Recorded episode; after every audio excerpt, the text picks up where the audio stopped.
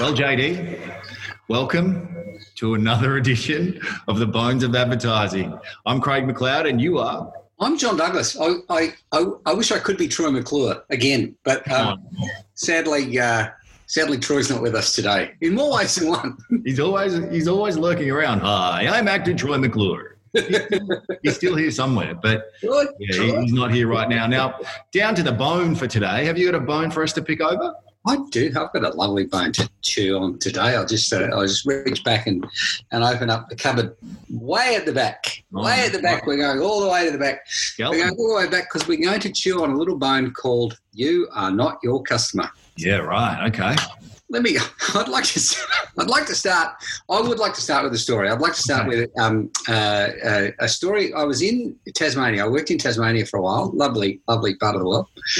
And I was uh, talking with a client, and we were selling online gambling. So the casinos down there had a monopoly. They were moving into uh, online gambling, which you know, if you can get a, footprint, a footprint online, you know, the sky was the limit. They were looking at you know billions and millions of dollars.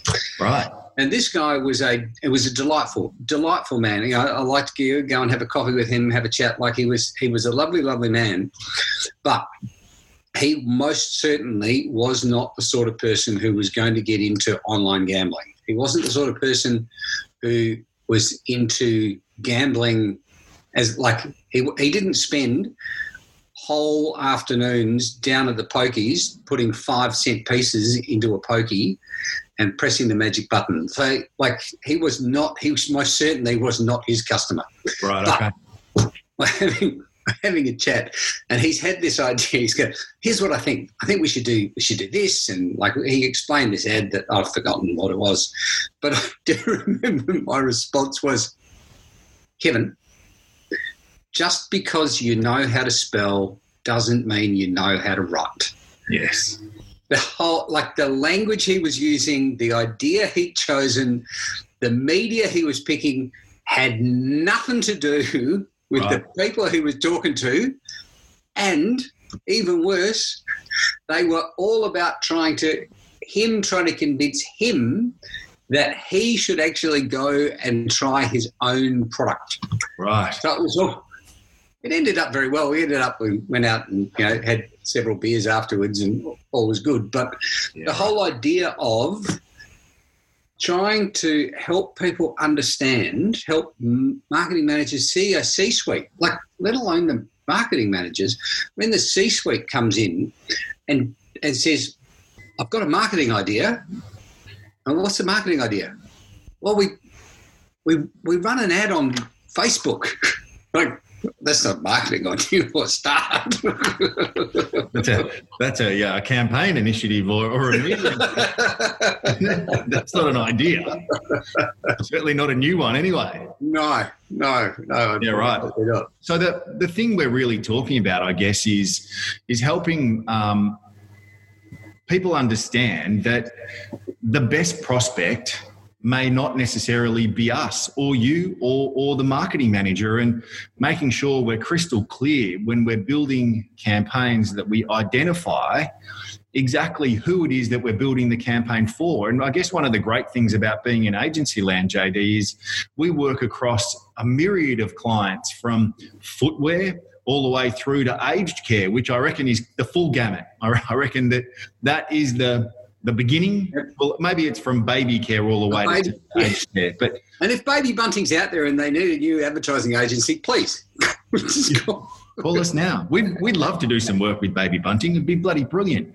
But the whole idea of it, JD, which is, I guess, the context of your uh, Tasmanian experience, if you're not a gambler, if you're not someone that goes to uh, you know the, the punt on, on the weekend goes and watch the nags run around that will bet on a couple of flies walking up a wall that will throw 20 bucks down on any kind of challenge aka michael jordan recent doco the last dance he would bet on anything. Then you know what? It might be difficult for you to understand where we would place an ad to entertain someone with that kind of psyche or that mentality. Yeah yeah, no, absolutely. I think there is a um, we fall over we fall over a lot it's not just it's not just the C-suite, and it's not just marketing managers, client side. It's it's everyone inside the marketing bubble. Yeah. Uh, we we fall in love with ideas that that we come up with. It's we fall in love with lovely ideas because you know we're ideas kind of people. But like you look at the media people choose, and everyone inside marketing world, well, not everyone, but like forty something percent of everyone inside marketing land is like.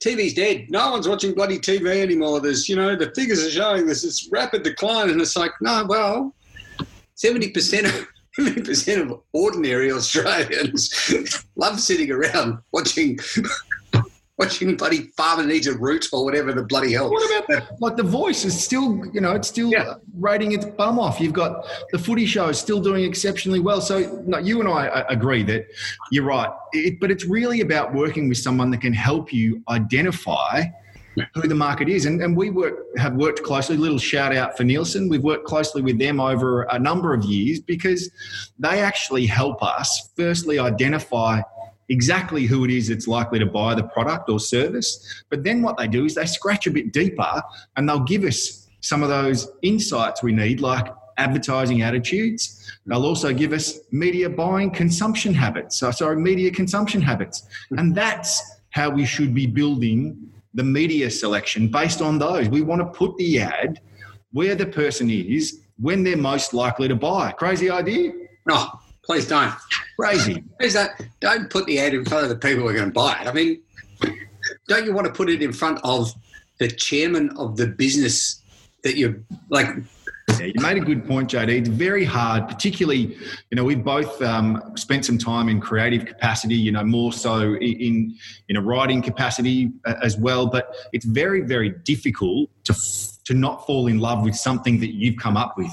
Almost impossible when you've put something forward and then you go, I love that. That's just Yeah. such. But then you're like, well, you need to make sure that it's actually going to hit the mark with the best prospect because I'm not the best prospect when we're talking about, you know, women's fashion. I'm not the best prospect when we're talking about, you know, maybe golf, or I'm not the best prospect, you know, when we're talking about something that, again, isn't of great interest to me. So you've got to be able to take that normal hat off and say, I'm building this campaign, I'm putting together a media schedule, and I'm putting an idea out there that's going to entertain and engage with and encourage people to act. That's the real important part. We want them to do something after seeing our ad Hmm. for a specific group of people, not necessarily you or I. Yeah, yeah. It's it's actually funny. It's not nothing to do with advertising, but there was this delightful um, uh, observation I heard today. The whole Black Lives Matter piece, and I, I don't want to trivialise Black Lives Matter. Please, this is not a this is not an attack on anybody, but I do find it interesting that we are getting a view of Black Lives Matter delivered by white reporters to white news teams into our living rooms. And there's this really interesting kind of lens that we look through that further uh, solidifies this kind of our our perspective of the world. It's you know it's once we get inside a bubble, we actually don't kind of realize what the bubble is until un, until someone says, you know, women don't talk like that. Oh. Well, maybe, maybe you're right. Maybe we should ask a woman and see what see what she has to say. Crazy. But what else? Another good thing I think for us to touch on, and one of my favorite things, and, and you know, part of your craft is really about understanding whether there's been more interest and engagement with customers around content and storytelling. So, not that it's mm. changed anything that happens, people still want to buy stuff, but Yeah. that real focus, I guess, around how you can engage more, how you can connect more over a longer term as well. So, a content strategy that's sort of built on a really strong brand story, I think, is is another shift. So, getting out of that mindset that you can just bang together a brochure, you know, stick a static website up that's kind of like a brochure and think that you'll be successful. I think we've really realized over the last, gosh, probably 10 years that it's so much more important to be able to take our prospective customers and customers on a journey with us, really help them traverse the whole inner sanctum and, and the process and, and provide them with ongoing interest in what we're about. Oh. What, what means something to us as a brand? What's what's your story? Like if you if you're talking to someone at a pub and they say and and you say, so tell us about yourself. What's your story? And, and they start talking about themselves because they understand the simplicity of what's your story. Yeah. And and if we can tell our story as a from, from a brand point of view, what's the brand story?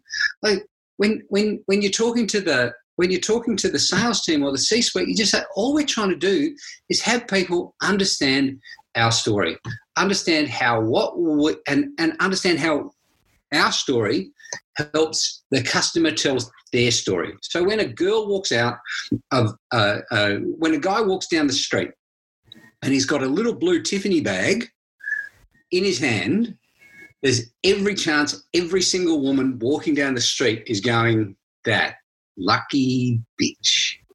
you know, it's like Yeah. that, that little blue bag says more about that guy than a big neon sign saying, I am the nicest guy in the world. Yep. It just exactly. Yeah. What is the it's the it's the it's that understanding of getting back to the bone of people understanding they're not their customer. Yeah. So as as much as everyone has ideas and everyone loves to get involved in how we're going to how we're going to tell our customers why they should buy us and we think we need they need to understand this. What drives customers and what drives purchase and what drives behavior and what drives um, uh, consideration is very very often very very different to what would drive our consideration for a product. The reason for relevance and relevance over such a long period of a time is connection with the audience. And at the end of the day, that's what you've got to be able to do. You've got to be able to take the John Douglas hat off and put the hat on of whoever. Perfect, whoever, whoever you're deciding to be in that moment, and ensure that your idea is going to connect with them. That's really what we're trying to say: is ensure that when we're building campaigns and making sure that we develop ideas, those ideas are going to resonate with the best prospect. That's really it. And that may not be the marketing manager, it may not be the C suite, it may not be John Douglas, it may not be Craig McLeod, but we've got to be able to understand what it is that's going to excite the people we are trying to talk to.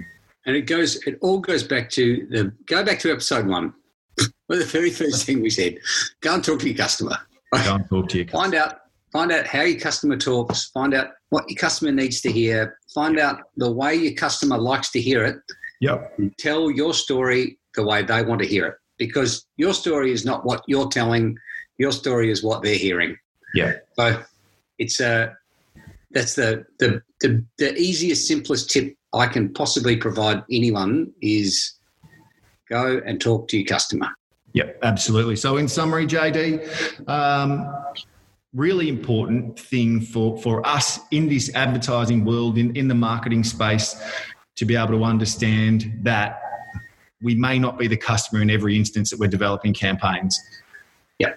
yeah we are we are more often than not not the customer We more No. often than not are not the customer. we're more often than not not the customer yes Not, not, indeed not. and and I think that I think the, the the the simple the simple the simple test is if you weren't working for that company, would you have that product in your house?